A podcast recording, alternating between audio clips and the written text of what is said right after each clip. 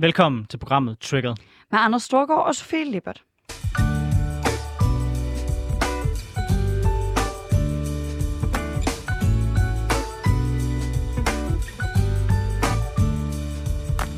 Så er vi tilbage i programmet, hvor vi vender ugens vigtigste politiske historier med gæster, der har skarpe holdninger, store visioner og markante meninger.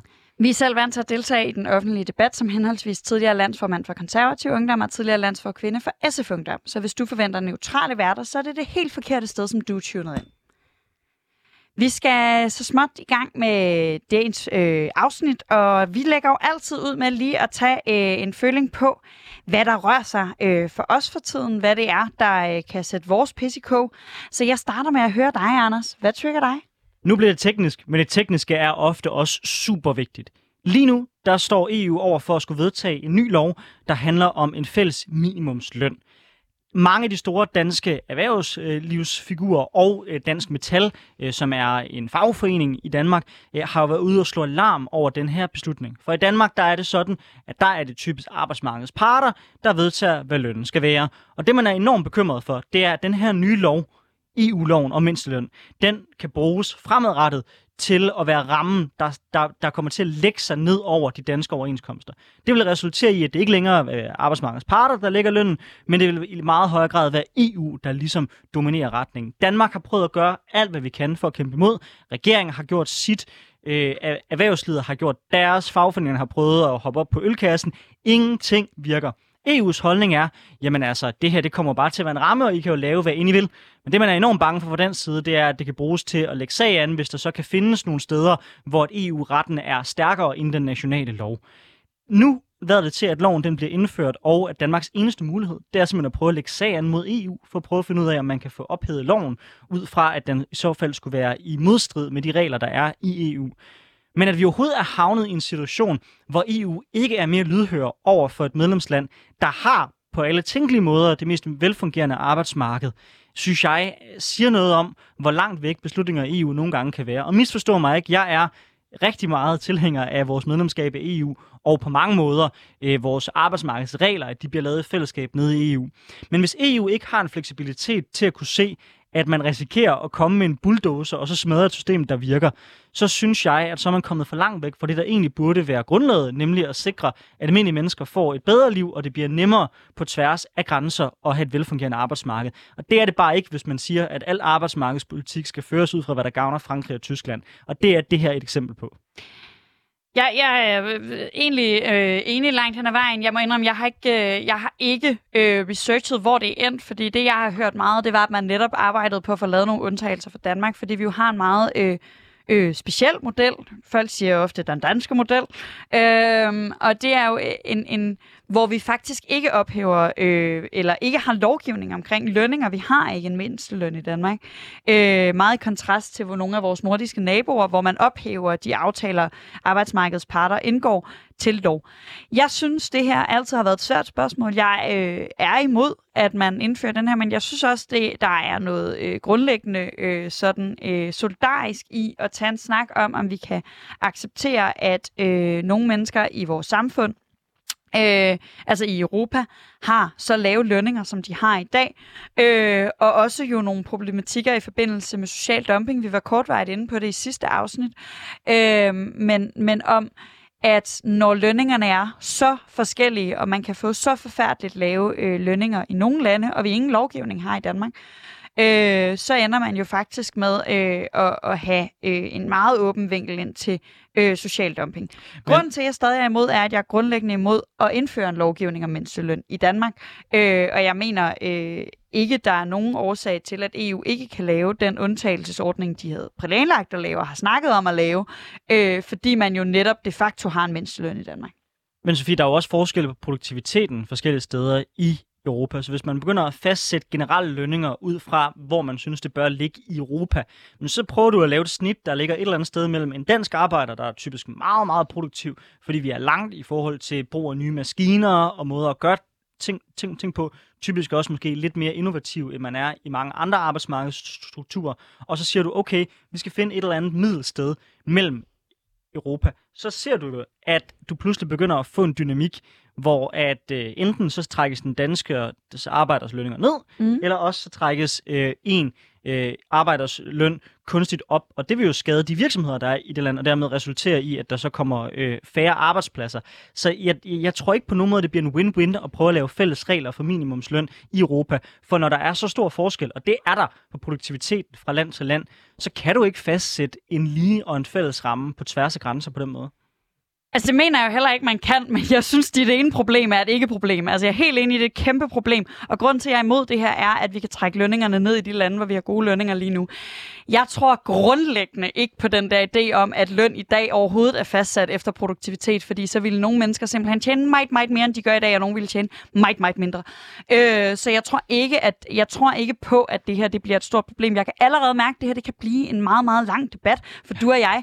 Men vi skal altså så småt videre, men jeg tror bare, bare, at en ting er i hvert fald sikker, hvis det her øh, det går igennem i øh, Europaparlamentet, så kommer der i hvert fald til at være masser af debat om lønninger i Danmark, såvel som i andre europæiske lande den kommende tid. Det tror jeg helt sikkert, du har ret i. Nå, Sofie, hvad trigger så dig? Jamen noget, der trigger mig for tiden, det er, at jeg lige læst i min dejlige avis i morges øh, i Information, at regeringen nu vil forringe dansk undervisning for flygtninge. Det er en del af det her øh, fantastiske projekt med, at øh, man skal arbejde 37 timer øh, om ugen, hvis man er øh, Øh, flygtning eller indvandrer på en overførselsindkomst, hvorimod øh, det behøver danskere ikke, fordi danskere vil gerne have et arbejde, det er bare de brune mennesker, der ikke vil det. Øh, og nu vil man så også i den forbindelse, fordi man skal jo huske at arbejde al den her tid, og der, øh, eller det er jo en aktivering, og jeg havde troet, at aktivering blandt andet ville indebære mere dansk undervisning, så man kunne blive bedre og mere attraktiv for det danske arbejdsmarked. Men nej, vi skal have mindre dansk undervisning til flygtninge og indvandrere, fordi det danske sprog åbenbart ikke er så vigtigt, som vi ellers øh, siger det er, når vi sådan går rundt og har de her lidt symbolpolitiske debatter. Jamen, jeg er fuldstændig enig. Øh, jeg synes faktisk, det er et problem over de sidste mange år. Altså, jeg kan huske bare sådan noget 14, mener det var, der sparede man sådan noget 500 millioner på dansk undervisning. Det er som om, hver gang man skal finde en, en portion penge, også til at gøre noget ved integrationen, som jeg ofte i øvrigt bifalder, så er det altid dansksprogsundervisning, man skal hente den hos. Og det tror jeg er enormt kortsigtet. Netop fordi, som du også siger, det er jo helt afgørende for at kunne begå sig i det danske samfund og blive en del af vores samfund på sigt, at man kan det danske sprog. Så altså, jeg vil i virkeligheden ideelt set hellere have, at man gik i den modsatte retning og tilført området flere penge. Jeg er helt med på, at man skal stille høje krav, men jeg føler også lidt, hvis man stiller enormt høje krav til flygtninge, uden egentlig at give dem redskaberne til at nå i mål med det, så bliver det også en lille smule absurd, fordi de ikke har værktøjerne til at komme i mål. Øh, så øh, der tror jeg heller ikke, vi bliver sådan enormt uenige i dag, Sofie. Nej, jeg tror også bare, jeg bliver så øh, træt af de her sådan evindelige... Jeg tror, jeg bliver enormt provokeret over alle de partier, og især Socialdemokratiet. Og det ærger mig, fordi jeg synes faktisk, når Mathias Tesfaye, han tvinges til at tale ordentligt om det, vores integrationsminister, så synes jeg faktisk, han mener noget, jeg kan acceptere nemlig at vi skal øh, investere i den ordentlige integration, og at vi faktisk skal gøre, hvad vi kan, øh, for at mennesker bliver en del af vores samfund.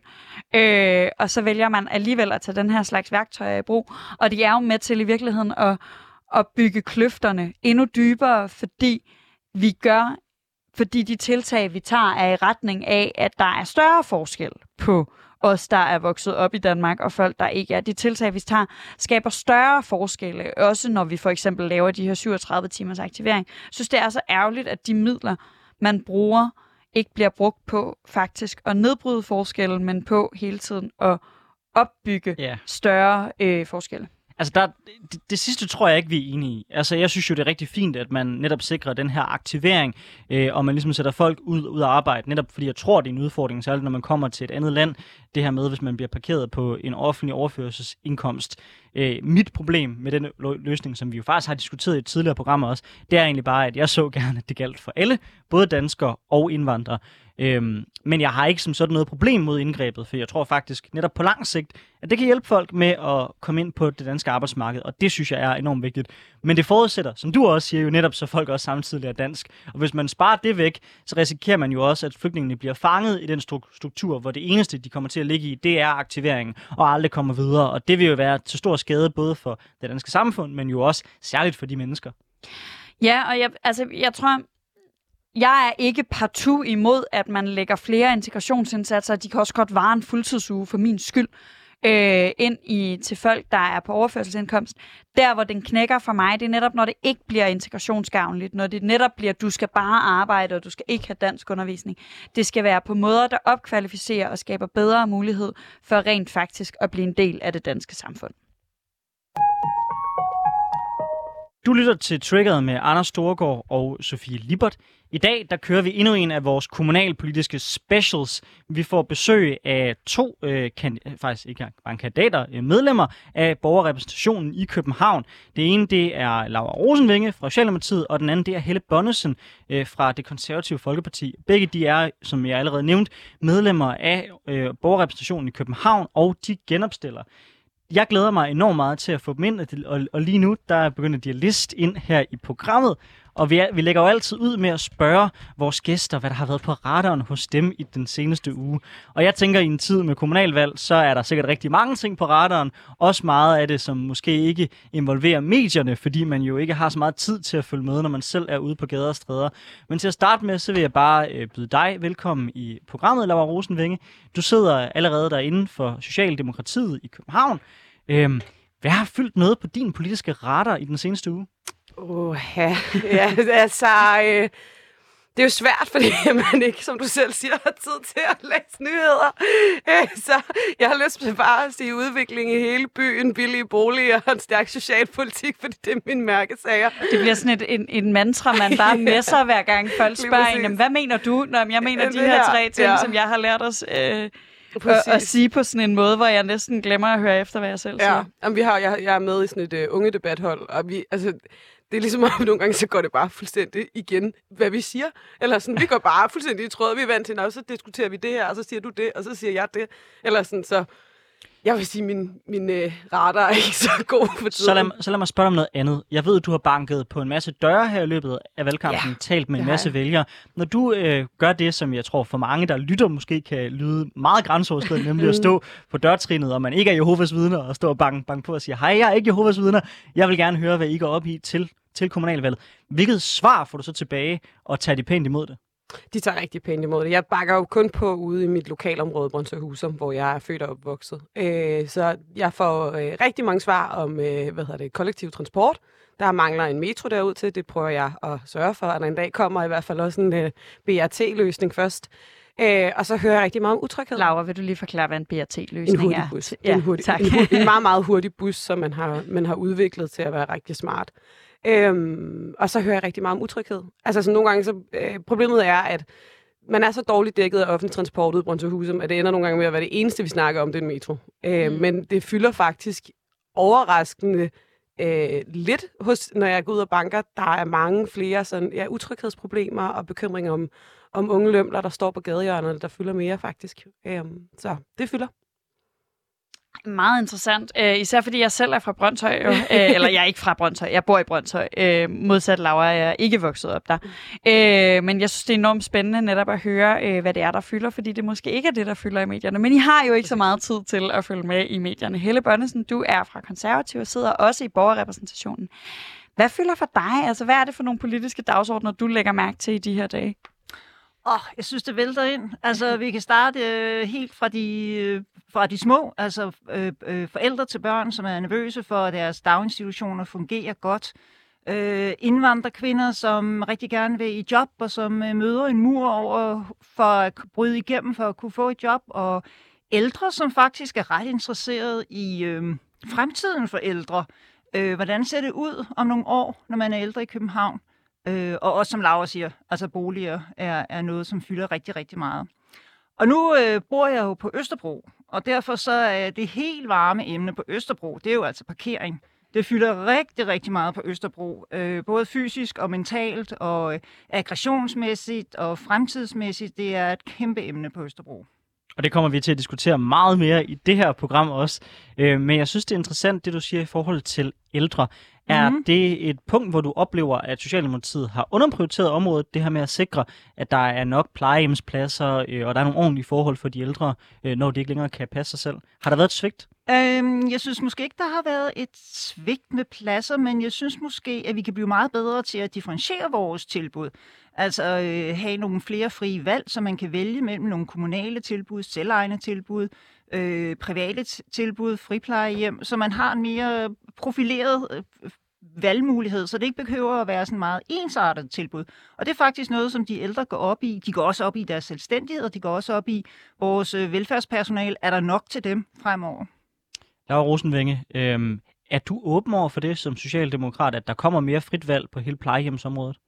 Gud, ja, ja det, jeg troede, ja, jeg så var tænkt på parkeringspladser.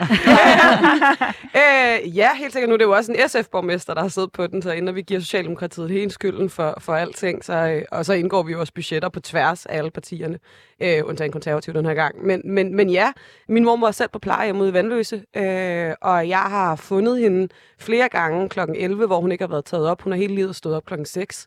Jeg har også fundet hende på gulvet, øh, fordi øh, de havde glemt at tage den der sådan lidt ting op, der gør, at hun ikke falder ned fra sin seng. Mm. Øh, så så øh, det er i hvert fald meget tæt på mig øh, personligt øh, nu i forhold til ældreområdet, som det ikke har været før. Men når man, øh, man får en pårørende på et plejehjem, så finder man lige pludselig ud af, at tingene er måske ikke så lyserøde, som man måske går og tror. Og øh, jeg ved, at der er stor, som Helle også sagde, stor mangel på sosuer øh, og på, på gode uddannede sosuer. Så vi skal også passe på, at vi ikke skræmmer dem, vi har væk i København lige nu.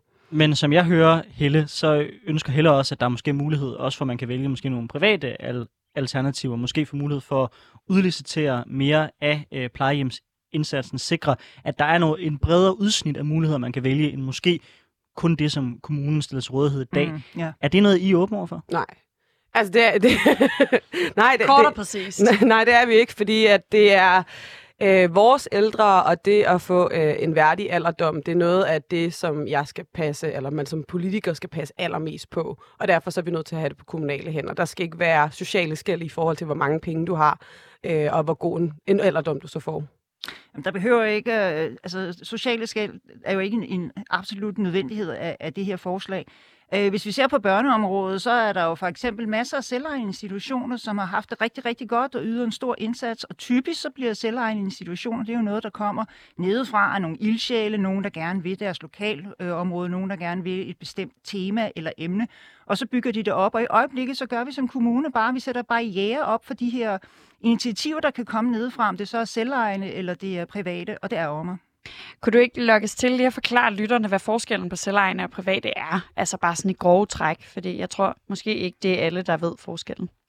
Øh, selvejende er jo, er jo stadig det er sådan en, hvad skal vi sige, en hybrid imellem mm. det kommunale og det private, hvor man har meget mere selvstyre, øh, og hvor man også øh, altså, hvor man økonomisk har en mere neutral øh, position, hvor man samarbejdsmæssigt hører ind under nogle kommunale regler nogle gange. Så en selvejende kan være en, en gruppe af folk, som ønsker at, at skabe en organisation, en børnehave, et plejehjem, men som så rent økonomisk og juridisk har tættere forhold til kommunen, hvor det private er fuldstændig, hvad skal vi sige, altså egen, egen forretning, egen bæks. Ja, altså et godt eksempel på det kan jo være vores gymnasier, øh, som jo, hvor det er det offentlige, som betaler regningen, men, mm. men det ligesom er gymnasiet selv, der udformer, øh, ja. hvordan det skal foregå i praksis. Er du åben over for sådan nogle hybridmodeller, der bliver sagt, altså en mm. blanding øh, mellem det offentlige og det private, for eksempel gennem selvejende institutioner? Mm, ja, det tror jeg godt, jeg i hvert fald i højere grad kunne være åben over for. Mest, altså, så længe at det ikke bliver afgørende, hvor mange penge du har i forhold til så skulle købe dig en plejehjemsplads. Altså sådan, det, det, det, det, det er det, der er afgørende for mig. Jeg synes, at øh, man kan sige, det offentlige kan ikke alting, og jeg er helt enig i, at vi skal hive gode øh, organisationer og øh, civilsamfundet ind i vores løsninger. Så derfor kan man jo godt være åben over for, hvis at man kan starte et selvejende institution, som jo så er fuldt finansieret af det offentlige på samme præmisser. Øh, men ja. Du lytter til programmet Trigger med Anders Storgård og Sofie Libert, og vi har i dag besøg af Laura Rosenvinge fra Socialdemokratiet og Helle Bonnesen fra Konservativ. I sidder begge to i borgerrepræsentationen, som kommunalbestyrelsen hedder i København, og I genopstiller også begge to, så I er i den grad ude på kampagnesporet i de her dage. Og i dag der skal vi diskutere en af kommunalvalgkampens største konflikter, nemlig bilerne og mere konkret, hvor bilerne skal parkere. Socialdemokratiet i København, øh, deres overborgmesterkandidat øh, Sofie Hestrup Andersen, var nemlig inden valgkampen for alvor gik i gang ude med et forslag om at fjerne en tredjedel af parkeringspladserne i København. Bilerne de skal fylde mindre i bybilledet, så det i stedet bliver plads til kollektiv transport og grønne områder, og der skal i byerne køres mindre i bil for klimaets skyld. Men samtidig beretter borgere i Københavns Kommune, uanset om det er Østerbro eller andre steder, mm. øh, om ekstrem mangel på steder at parkere sin bil, og om timevis ugentligt brugt på at cirkulere rundt i byens gader for at lede efter en plads. Så er Socialdemokratiets forslag et nødvendigt grønt skridt? Eller et katastrofalt tiltag i en by, der allerede giver meget dårlig plads til bilisterne? Det skal vi diskutere i dag med vores gæster. Laura Rosenvinge, du er socialdemokrat. Øh, hvad tænker du om en by med færre parkeringspladser? Jeg tænker, at det er nødvendigt. Øh, det er jo en tredjedel af parkeringspladserne, vi har sagt, at vi gerne vil have væk fra gadebøllet, og så i den grad, vi kan få dem under jorden. Ikke? Altså, det er da også det, der hører med, at vi gerne vil lave mere underjordisk parkering i de områder, hvor der er brug for det. Det skal også sige, synes jeg, at det er en vigtig, øh, det, det er en vigtig nuance at have med i det her forslag. Det er ikke ude i øh, Brøndshøj Husum, hvor jeg kommer fra, at vi vil fjerne parkeringspladser. Og det er altså ikke fordi, at jeg er sådan heldig af Brøndshøj Husum. Men det er, fordi, Men det er der... heller ikke i Vandløse. Nej, og præcis, i, ja. og i Valby og så videre. Det, det er der, hvor at vi kan se lige nu, øh, at, at den kollektive transport er så god, at man faktisk ikke behøver en bil. Selvfølgelig er der nogle mennesker, der gerne øh, vil have en bil, og vi kan jo ikke benægte folk at have en bil, men vi vil jo hellere have, at folk får en enten delebil eller en elbil. Øh, og så må vi jo bare sige, at vi står over for en kæmpe klimakrise lige nu. Vi er nødt til at tage det alvorligt. Vi får så meget kritik i Københavns Kommune for ikke at gøre det her ordentligt. Så skal vi jo også gå forrest, og så skal vi jo ramme bilisterne, hvor det gør mest ondt, nemlig parkering. Jeg synes, det er enormt interessant netop det her, og jeg kunne godt lige tænke mig kortvejt at dykke ned i den her forskel på, på hvor, hvor det ligger henne. Fordi jeg, mm. oplever, jeg bor som sagt også i Brøndshøj, jeg følger meget med i debatten om metro. En af de ting, som man virkelig ikke vil have i Brøndshøj, det er en letbane, fordi mm. den vil tage plads fra parkeringerne. Øhm, er, det, er, er der nogle mennesker, der har mere ret til at parkere deres bil end andre i København? Der er i hvert fald nogen, der har mere brug for en bil end andre i København. Øh, selvfølgelig, hvis du er butiksejer eller du er børnefamilie og skal øh, ikke have mulighed for at tage en metro, for eksempel ja, ude i Brøndshøj, så synes jeg da, at øh, du har mere ja, øh, ret til at have en bil end andre. Øh, vi er jo nødt til at prioritere, eller sådan, og vi skal tage klimakrisen alvorligt.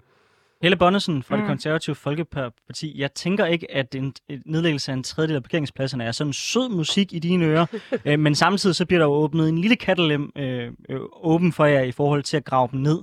Øh, hvad er din sådan umiddelbare reaktion på de tanker, du hører? Øh, jamen, øh, nej, 42.000 parkeringspladser lige nu, og hvis nok inden øh, 2025 for os, så er det fuldstændig urealistisk. Altså, byen er slet, slet ikke klar til det. Øh, og det, jeg hører lidt, det er også det, som, øh, altså, som Laura siger, not in my backyard, det skal bare ikke ske i Valby eller Vandløse og Brøndshøj, men det må godt ske nogle andre steder. Altså, vi kommer ind i en debat om, hvem er det, som skal ikke må have lov til at parkere. Og jeg synes, at vi fra konservativ side har prøvet på at imødekomme det her med at få parkering under jorden. Altså senest i øh, oktober så foreslog vi, en, øh, at man begyndte at se på en plan omkring genetablering af pladser øh, i forbindelse med, at vi gerne vil, vil frigøre plads til andre formål, for eksempel bedre cykelstier. Og her i sidste uge, der havde vi så et forslag om, at man øh, skulle prøve at lave en foranalyse for at få et parkeringskælder øh, under parken, når man alligevel skal ind og, og øh, og skal udbygge den. Og begge ting faldt til jorden. Så jeg synes, at vi fra partimæssigt, vores parti i hvert fald prøver på at komme med nogle løsninger på, hvordan kan vi få det ned under jorden, når mulighederne viser sig. Øh, eller få det genetableret på anden vis. Øh, og det synes jeg faktisk, vi står lidt alene om. Begge forslag, de øh, faldt. Jeg har godt tænkt mig at høre, fordi du har tydeligvis en ambition om at få den. Hvad, hvorfor skal de ned under jorden? Fordi en ting er det her med, med klima, det mm. hjælper det jo ikke på. Folk, om folk parkerer mm. under jorden eller over jorden, mm. bilen sviner lige så meget. Hvorfor skal bilerne så ned under jorden? Jamen, øh, for det første, så skal vi, øh, så skal vi jo øh, sikre os, at vores kollektiv transport er så god, så den inviterer til, at vi gør det. Og det gør, er den bare ikke endnu. Altså, der er bydele, som, øh, som, som, som slet ikke hænger sammen, som laver inde på, altså Brøndshøj, for eksempel. Øhm, det vil sige, at den trafik, som der kommer fra hele det lavkagestykke af København, Brøndshøj, Bispebjerg og Husum, øh, de kunne blive meget mere bedre serviceret ved en metro. Og der igen, der er vi det eneste parti, som prøver på at få, få den her metro til Brøndshøj på, på dagsordenen. Vi havde også et forslag om, at man øh, skulle stoppe med at analysere den her letbane, fordi letbanen tager jo plads på jorden, som vi heller vil bruge til andre ting, og så i stedet for at prøve at fokusere på metroen.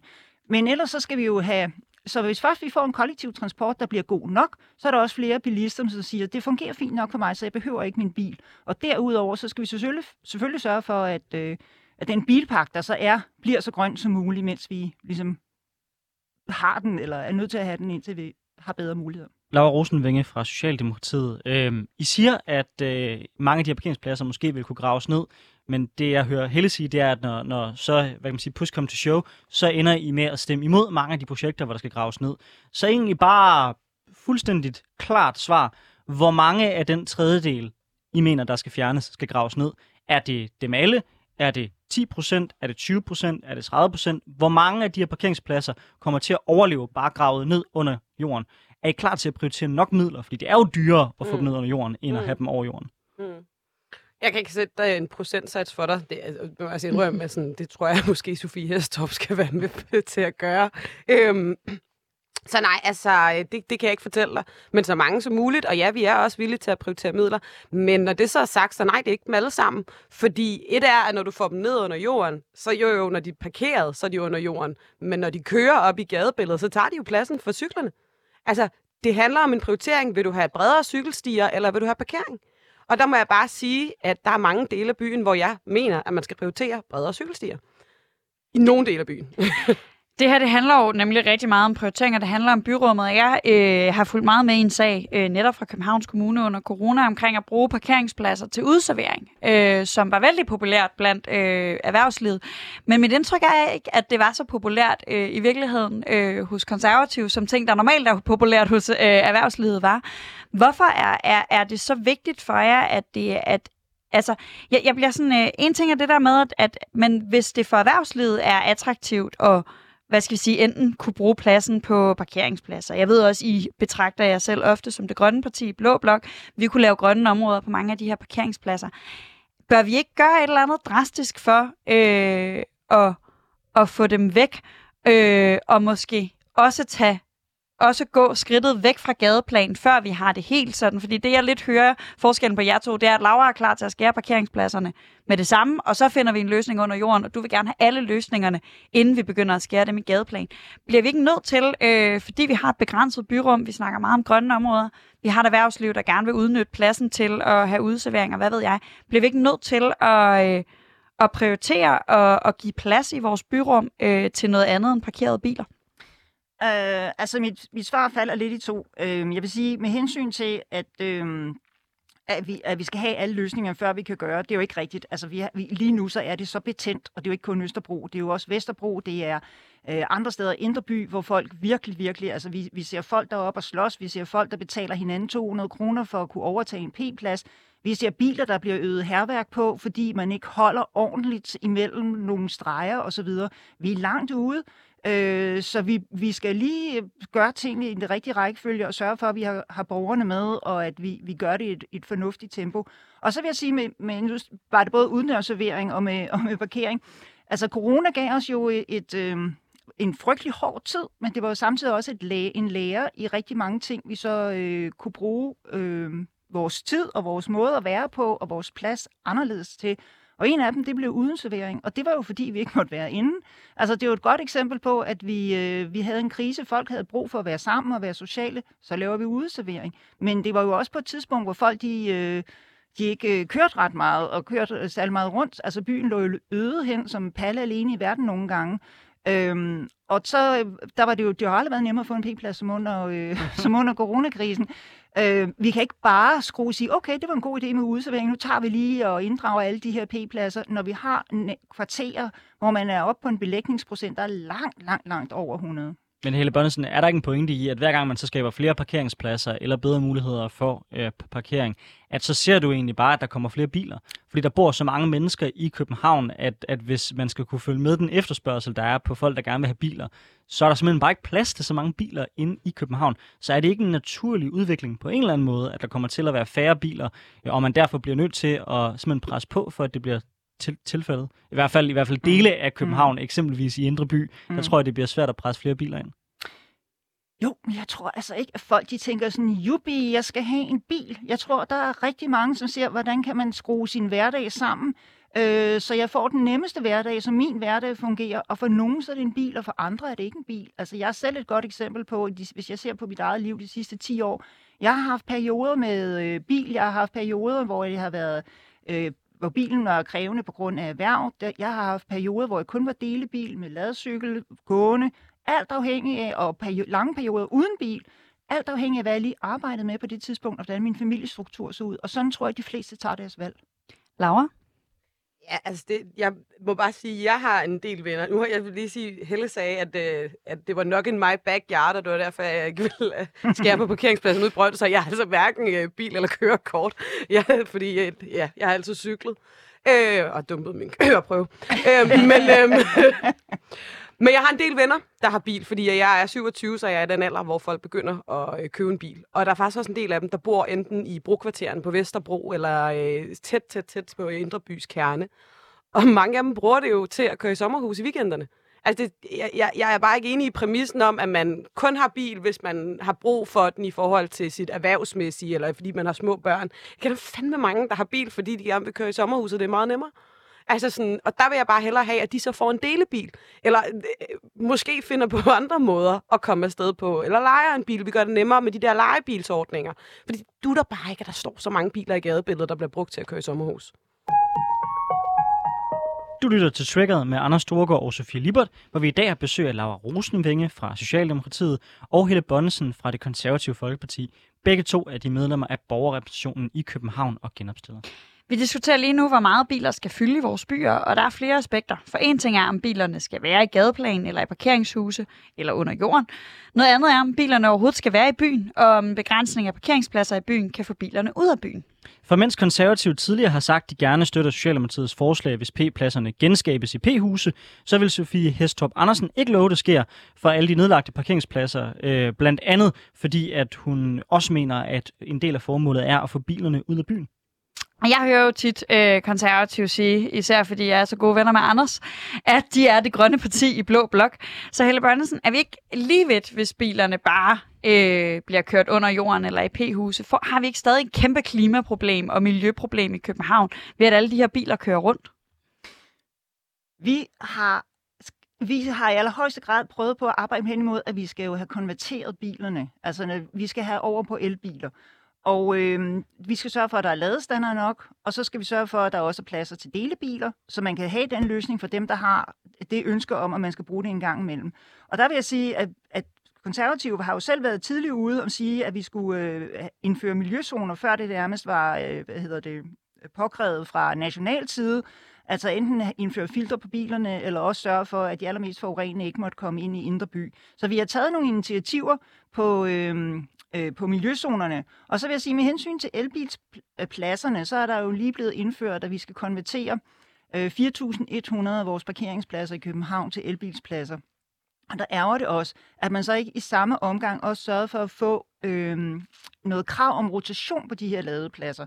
Fordi nu bliver de indført, og de bliver indført som stationære pladser. Så det vil sige, det går hen og bliver sådan en lille form for en, en luksus, hvis du har elbil, at så er der nogle præreserverede, som du kan bruge.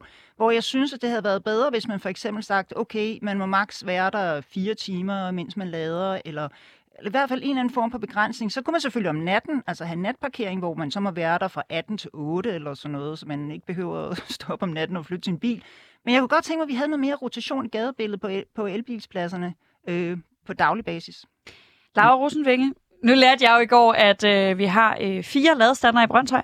øh, det gjorde jeg, fordi øh, jeg havde øh, lånt øh, eller lejet en delebil, øh, sådan en sød lille øh, elbils ting, øh, som desværre ikke kunne få strøm bagefter. Øh, er, er det i virkeligheden øh, ambitionen om at få flere elbiler, der er vigtige, i stedet for at få bilerne ud af byen? Skal vi i stedet arbejde på øh, at at gøre vilkårene bedre for elbiler, så alle folk skifter deres øh, nuværende bil ud med en elbil? Altså, man sige, ude, ude i, hvor du bor, Sofie, der, der vil det i hvert fald være en god idé, øh, at vi har den ambition, fordi der er, altså man kan sige, åh, der, jeg ved ikke, om du var forbi Brøndshøj Torv i morges, men der var jo lige et kæmpe trafikuheld, og det er der altså også, fordi der er så mange, der kører bil herude. Øh, og altså, jeg tror bare, jeg vil gerne tilbage til min pointe om, jo jo, selvfølgelig vil jeg helst have, have elbiler, men biler fylder lige meget hvad. Altså, øh, bi- biler tager bare noget af gadebilledet for cyklister, eller for øh, udeservering, eller for grønne områder. Så, så der er bare dele af den her by, som Indre By for eksempel, som jeg ønsker bilfri. Men Laura, er det så ikke lidt forkert hele tiden at køre dagsordenen over på klima? Fordi jeg skal være ærlig at sige, når jeg står i de her debatter, jeg har også været i mange af dem, øh, så synes jeg, det virker til de samme argumenter, Venstrefløjen kom med for lad os mm. sige otte år siden, om man gerne vil have bilerne ud. Det bliver så bare nu de samme argumenter, bare pakket ind i en klima indpakning. Mm. Hvis det netop er elbiler, så er der jo ikke længere en klimadimension. Mm. Så vil det mest ærlige så ikke være at sige fra jeres side, at det her det handler ikke om jeres klimapolitik, det handler om jeres infrastrukturelle politik, hvor I ønsker, at folk skal over i kollektiv transport og over på cyklen. Det er jo en ærlig sag, mm. men så er det bare ikke en klimadagsorden længere. Altså Anders, nu er jeg jo ikke ingeniør, men øh, jeg tror, at øh, hvis jeg skal give et bud, så tror jeg da også, at elbiler et eller andet sted forurener. Produktionen af dem forurener i hvert fald. Og ja, man ved jo også, altså når du bruger el, det er jo heller ikke Altså, jeg, igen, jeg er ikke ingeniør, jeg er virkelig dårlig. Det... Men det er jo, det, der, er jo, der er jo noget klimapolitik i det, og så kan vi bare heller ikke garantere, at vi allerede for 2025 kun har elbiler. Altså sådan, det, der, vi er også bare nødt til at anerkende, at bilens eksistens, drømmeideen om, at vi bare kun har elbiler, det, det, det er, altså sådan, jeg tror, det bliver rigtig svært, så derfor er vi nødt til at gøre så meget, vi kan for at få bilerne ud af byen. Okay, men hvis I skal være CO2-neutrale fra 2025, betyder det så, at du vil have alle biler, der ikke er elbiler, ud af byen fra 2025? Nej, når du siger byen, altså jeg vil jo gerne have miljøzonen, den som Helle faktisk snakkede om, ikke? Øh, den kunne jeg godt tænke mig at starte med ude fra Nørrebro af. Og så, øh, ja, men i Indre By, der kunne jeg godt tænke mig at få dem ud. Det er også øh, socialdemokratisk politik. Med mindre man er erhvervsdrivende, og med mindre man øh, har et handicap, eller så videre og så videre, så skal man selvfølgelig have lov at have sin bil, ikke? Helle Børnesen, jeg øh, står nemlig også sådan lidt ligesom Laura og får sådan lidt travlt, når vi snakker om de her ting nogle gange, fordi jeg kan godt, altså jeg kan godt relatere til, at det ville være rart, hvis vi kunne lave klimapolitik øh, helt uden det gjorde ondt på nogen. Øh, men, men har vi ikke for travlt til udelukkende at investere i bedre vilkår for elbiler og udelukkende at øh, bygge p-huse? Har vi ikke brug for at sætte tempoet op, øh, hvis vi faktisk skal nå i mål med den grønne omstilling i tide? Jo, og det er også derfor, vi har foreslået blandt andet en metro til Brøndshøj, så vi kunne få øh, masser af københavnske borgere til at bruge øh, det kollektiv, i stedet for at have sin egen bil. Det er også derfor, vi har foreslået, at man måske kunne lave en øh, hospitalsmetro, så man også samtidig kunne servicere folk, som øh, skal til og fra hospitalerne. Vi kunne lægge den fra Rigshospitalet over Brøndshøj, Bispebjerg, måske ovenikøbet helt ud til Herlev, så vi fik øh, en meget bedre servicering af hospitalerne. Så vi har foreslået mere metro, vi har foreslået mere kollektiv transport ned under jorden, og så vil jeg også sige, at... Øh, Øh, nu var Laura lidt inde på det her omkring øh, sommerhusbilister, som åbner sådan lidt det her med, hvem, hvem har lov til at køre bil, og hvem, hvem øh, skal man så køre mere bil for at have lov til at have en bil, eller, eller hvad er argumentationen med det? Og der fra konservativ side, der kunne vi godt tænke os så at se på, kan vi måske bygge nogle parkeringsfaciliteter i udkanten af byen, for dem, som af en eller anden grund har behov for at have en bil, men ikke nødvendigvis behøver at have den øh, hver dag, eller lige foran øh, sin hoveddør. Kunne det være en model, I kunne se jer selv i, Laura, at man simpelthen byggede nogle kæmpe store parkeringshuse ude i yderkanten af København, hvor man havde mulighed for at kunne placere den der bil, du taler om, som man bare bruger til at komme til sommerhuset, så man i virkeligheden bare skal pendle derud, tage bilen og så køre ud til sit sommerhus? Ja, men man vil bare huske, at så vil omegnskommunerne jo også bruge dem der. Altså, vi skal lige have omegnskommunerne med på at betale nogle af de der parkeringshuse, vil jeg bare sige. Det kommer an altså, hvordan man indretter dem altså vil du sådan nægte øh, folk fra omegnen? Altså jeg tænker, at det giver bedre mening. Det er jo ligesom, når vi øh, venstrefløjen, det er jeg jo en lille små del af også, men, men, men, men, øh, men, men, men nogle af de planer, der har været med at få bilerne helt ud med de her trafikøer, det har jo bare vist sig, at problemet med dem har været, at al CO2-forurening, den er bare blevet smidt ud til omegnen. Så det vil ligesom gå i nul, så vi er også nødt til, når vi snakker trafikpolitik, og når vi snakker om forurening, er vi simpelthen nødt til at, at tænke omegnen med ind i det her, fordi ellers så skubber vi bare problemerne væk fra os. Og når det så, jeg, jeg er jo nødt til lige at kommentere, for nu har Helle øh, op til sådan noget fem gange sagt, at de er de eneste, der kæmper for en metro på Rådhuset. Og jeg, jeg, jeg, det er jo noget, nu blev jeg, nu kan jeg mærke, nu er jeg triggered, eller hvad vi skal sige. Ikke? Nu, nu blev jeg triggered også, fordi jeg skal gå om lidt. Øhm, Hospitalsmetroen er ikke noget, I har opfundet. Det er noget, der har ligget i metroselskabet i lang tid som en plan. Det er lige præcis en af de ting, som jeg håber på kan blive finansieret gennem Lynetteholm og gennem byggeri senere, men vi skal have finansiering til metroen. Man bygger jo ikke en metro ved at foreslå i BR, at man skriver til regionsformanden, at man gerne vil bygge en metro. Det er jo ikke sådan, man bygger metro. Det er ikke sådan, planerne af metro gør. Og når det så er sagt i forhold til letbanen, så nej, så er det heller ikke inde i BR-salen, når man stiller et forslag om, at man ikke vil have letbanen, når undersøgelsen af letbanen allerede er i gang. Altså, det er jo ikke, det er jo ikke sådan, man ændrer verden. Det var, jeg, jeg, jeg, jeg er træt af de her politiske drillerier. Altså, jeg har kæmpet benhårdt for en metro de sidste fire år, og nu kommer konservative ud hver fjerde år og siger, at vi vil gerne have metro også. Og ja, det er dejligt, men skal vi prøve også at tale om, hvad gør vi midlertidigt? Hvordan får vi den der hurtige bus ud? Fordi jeg er helt enig, der er ikke nogen, der gider have den der letbane. Det siger gruppen inde på Rådhuset også. Min gruppe, det har jeg fået dem overbevist om. Så det var bare lige for at afklare. Altså, Helle Bonnesen, øh, ja. fører I i virkeligheden bare valgkamp fra, fra byrådsrummet? Nej, jeg tror nok, at vi skal folk vil være enige i, at vi har snakket rigtig meget metro, og vi har snakket rigtig meget metro til alle bydele. Det skal være sådan, at man kan komme hurtigt og nemt rundt i byen. Så det der med hver fire valg, den, den køber jeg simpelthen ikke. Så har vi lovet Laura, at hun kan få lov til yeah. at løbe videre. Tusind tak, Laura Rosenvinge fra Socialdemokratiet, fordi du ville komme her og diskutere parkeringspladser og trafik med os. Ja, du lytter til Triggeret med Anders Storgård og Sofie Libert, hvor vi har haft besøg af Laura Rosenvinge fra Socialdemokratiet, der lige i dette øjeblik løber ud af rummet. Og vi heldigvis stadigvæk har besøg af Helle Bonnesen øh, fra det konservative Folkeparti. Øh, begge der øh, har, øh, har de jo siddet i borgerorganisationen og genopstiller. Og nu har vi diskuteret øh, hele parkeringspladse spørgsmålet, men vi har lige kvarters øh, tid mere, hvor vi har gavn af dig, Helle. Øh, og der tænker jeg, at vi skal snakke lidt om, hvad kan der potentielt set ske på den anden side af et valg. Det ser ud til, at I går frem og måske endda mm. bliver større end Venstre. Hvad kommer det til at betyde for kommunen? Og altså, jeg, for det første så, ja, der er nogle meningsmålinger, der ser positivt ud, men altså, jeg har ret dyb respekt for de vælgere der, som lige skal til bestemmeboksene og fortælle, hvad, hvordan de synes, at København skal se ud.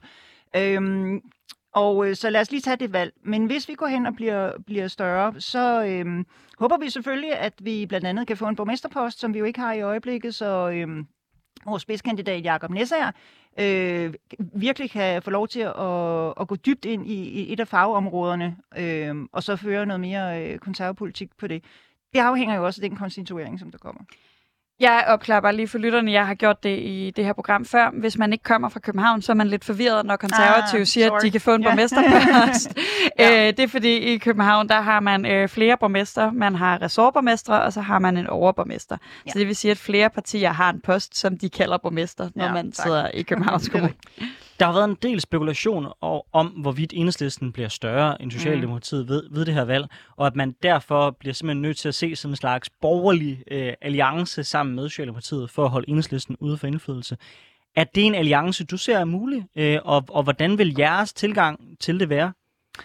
Øh, ja, den er mulig. Der er masser af mulige alliancer, der er masser af mulige konstinu- hvad hedder det, konstellationer, når vi først vi kender det valgresultat, men det er en af dem.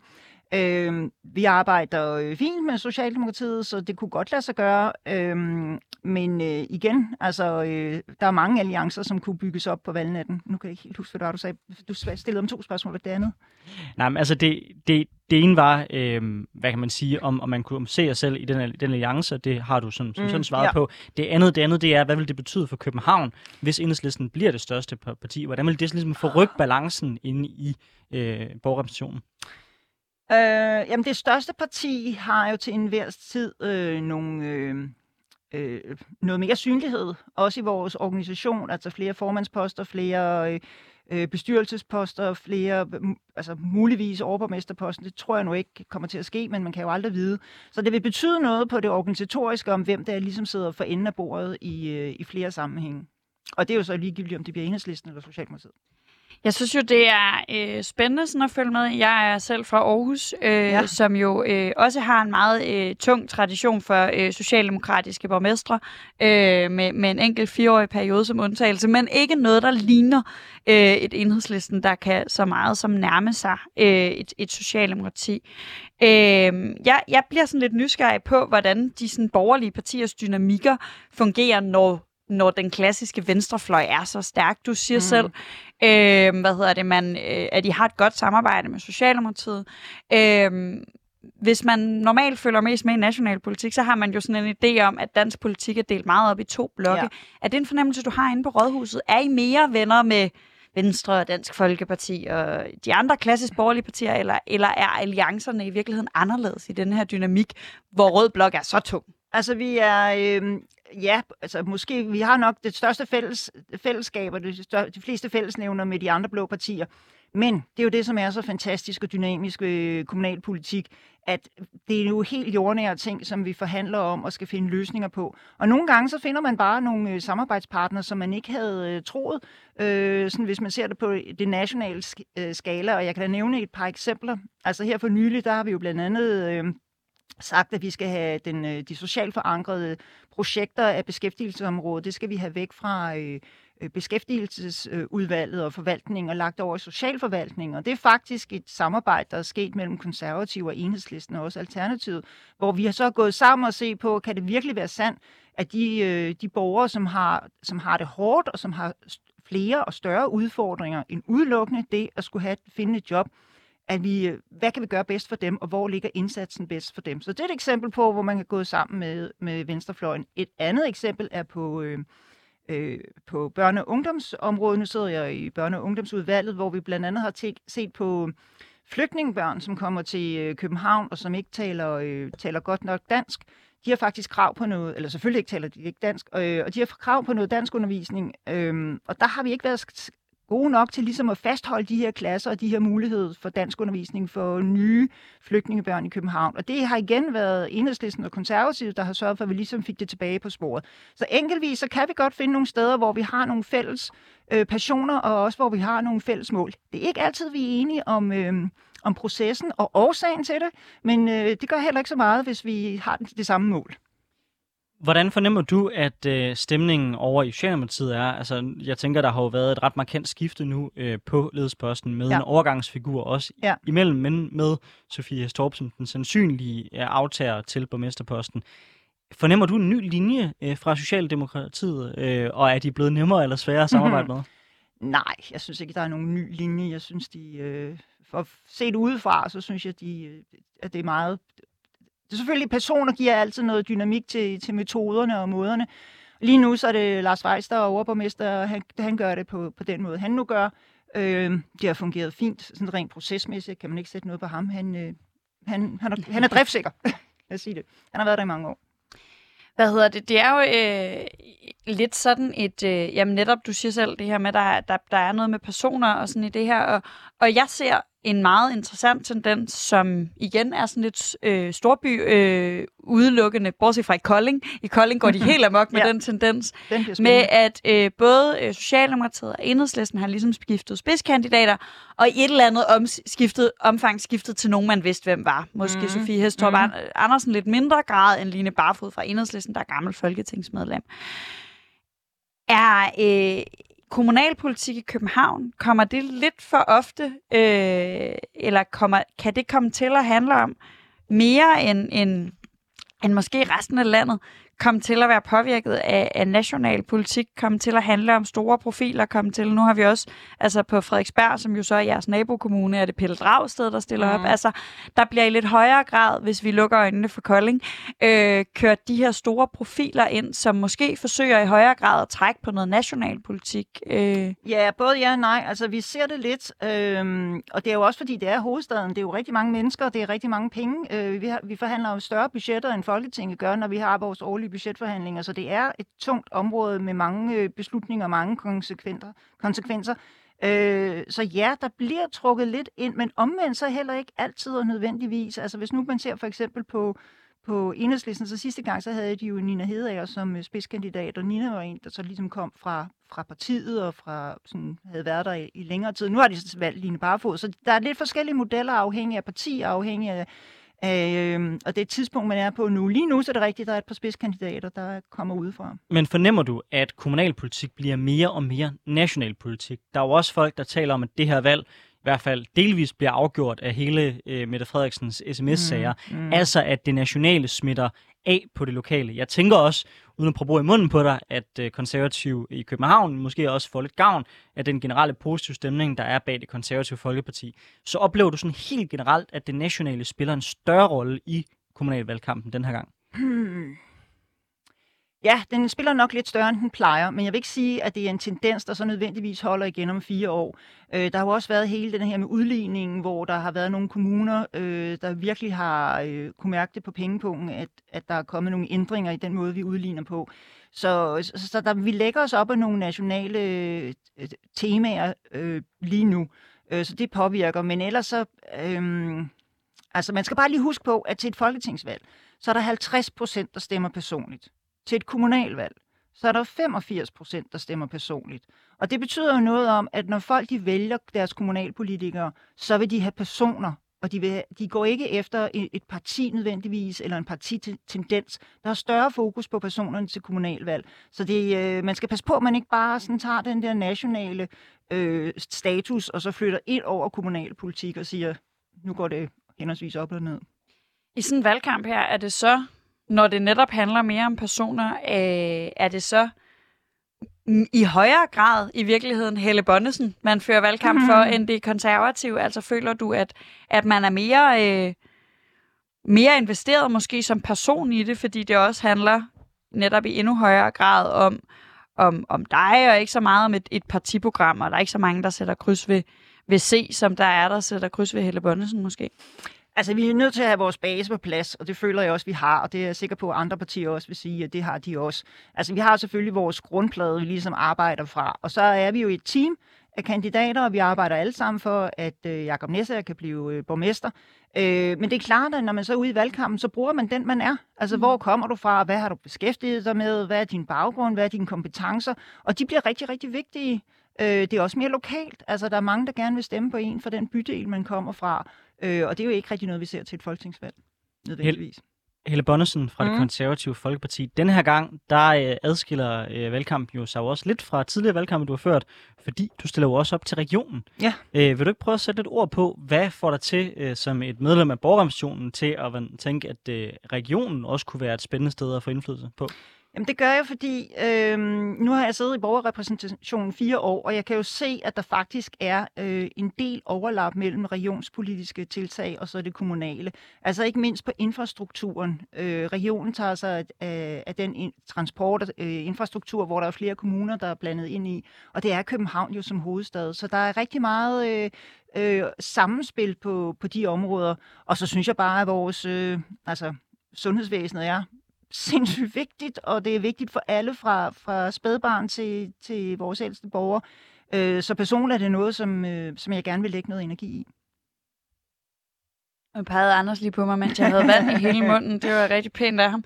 Øh, jeg synes jo, det er interessant det her med, med at have lyst til at lægge kræfterne begge steder øh, mm. i virkeligheden. Øh, jeg kommer lige det her med, med, hvad hedder det, kommunal og regional, det må man gerne i SF. Men vi har jo ellers ikke dobbeltmandater. Nej. Øh, og jeg kommer sådan til at tænke på, hvis, hvis man... Øh, hvis man sidder i regionen, øh, så, er det jo, så skal man jo gerne kæmpe for hele regionen. Er det ikke svært på en gang at være Københavns stemme, øh, som jo er den største kommune, ultimativt rigeste, største, øh, mest markante kommune i hovedstaden, og så samtidig også kunne være en stemme for, hvad ved jeg, øh, Frederikssund og... Øh, andre kommuner i hovedstaden? Ja, nej, altså sundhed kommer jo på tværs af kommuner, ja. og, og det er jo, hele hospitalsvæsenet er jo det, det altafgørende, eller i hvert fald det, det meget, meget dominerende part af regions politikken, og altså, der skælder vi ikke mellem københavner. Der er næste kærligheden, den går altså også ud over kommunegrænsen til, til andre borgere, så, så det synes jeg ikke. Og med hensyn til det her med, med, med flere mandater på én gang, og dobbeltmandater. Altså der er det bare vigtigt, at man hele tiden ser på, på den situation, man sidder i. Altså passer tingene sammen. Jeg tror, hvis man kommer fra et parti, hvor man har en plads i et kommunalbestyrelse, så en plads i, i regionen, så er det måske ikke så smart, at, at man prøver at lægge energien begge steder. Men hvis man er et hold, der kan samarbejde, og man kan se en måde, hvor man ligesom kan overdække emnerne mellem hinanden, så, så kan det bedre fungere. Mille Bonnesen, du får lige 20 sekunder til sidst at svare mm. på det her spørg- spørgsmål. Så på regionen, der står ja. der jo også, øh, hvor man ligesom kommer fra. Øh, jeg bor selv i hovedstaden. Øh, hvad, altså, hvor, hvorfor skal jeg stemme på dig, og ikke på en, lad os sige, fra Helsingør? Du skal stemme på mig, fordi at jeg øh, har politisk erfaring, så jeg ved, hvordan jeg skal agere fra dag 1 i at få det maksimale ud af øh, at være en regionspolitiker, der også kan spille sammen med en hovedstad. Fantastisk. Tusind tak, Helle Bonnesen fra det konservative Folkeparti i København, for at du ville diskutere parkeringspladser og Københavns Kommunes fremtid med og os i dag. Hjem, og vi kom, vi kom, vi kom vidt omkring. Jamen, det er dejligt. Øh, vi er øh, færdige for i dag, men øh, du kan finde øh, alle de tidligere afsnit af øh, Triggeret på din foretrukne podcastplatform, hvor du kan lære meget mere om både kommunal- og regionsrådsvalg. Tusind tak, fordi I lyttede med.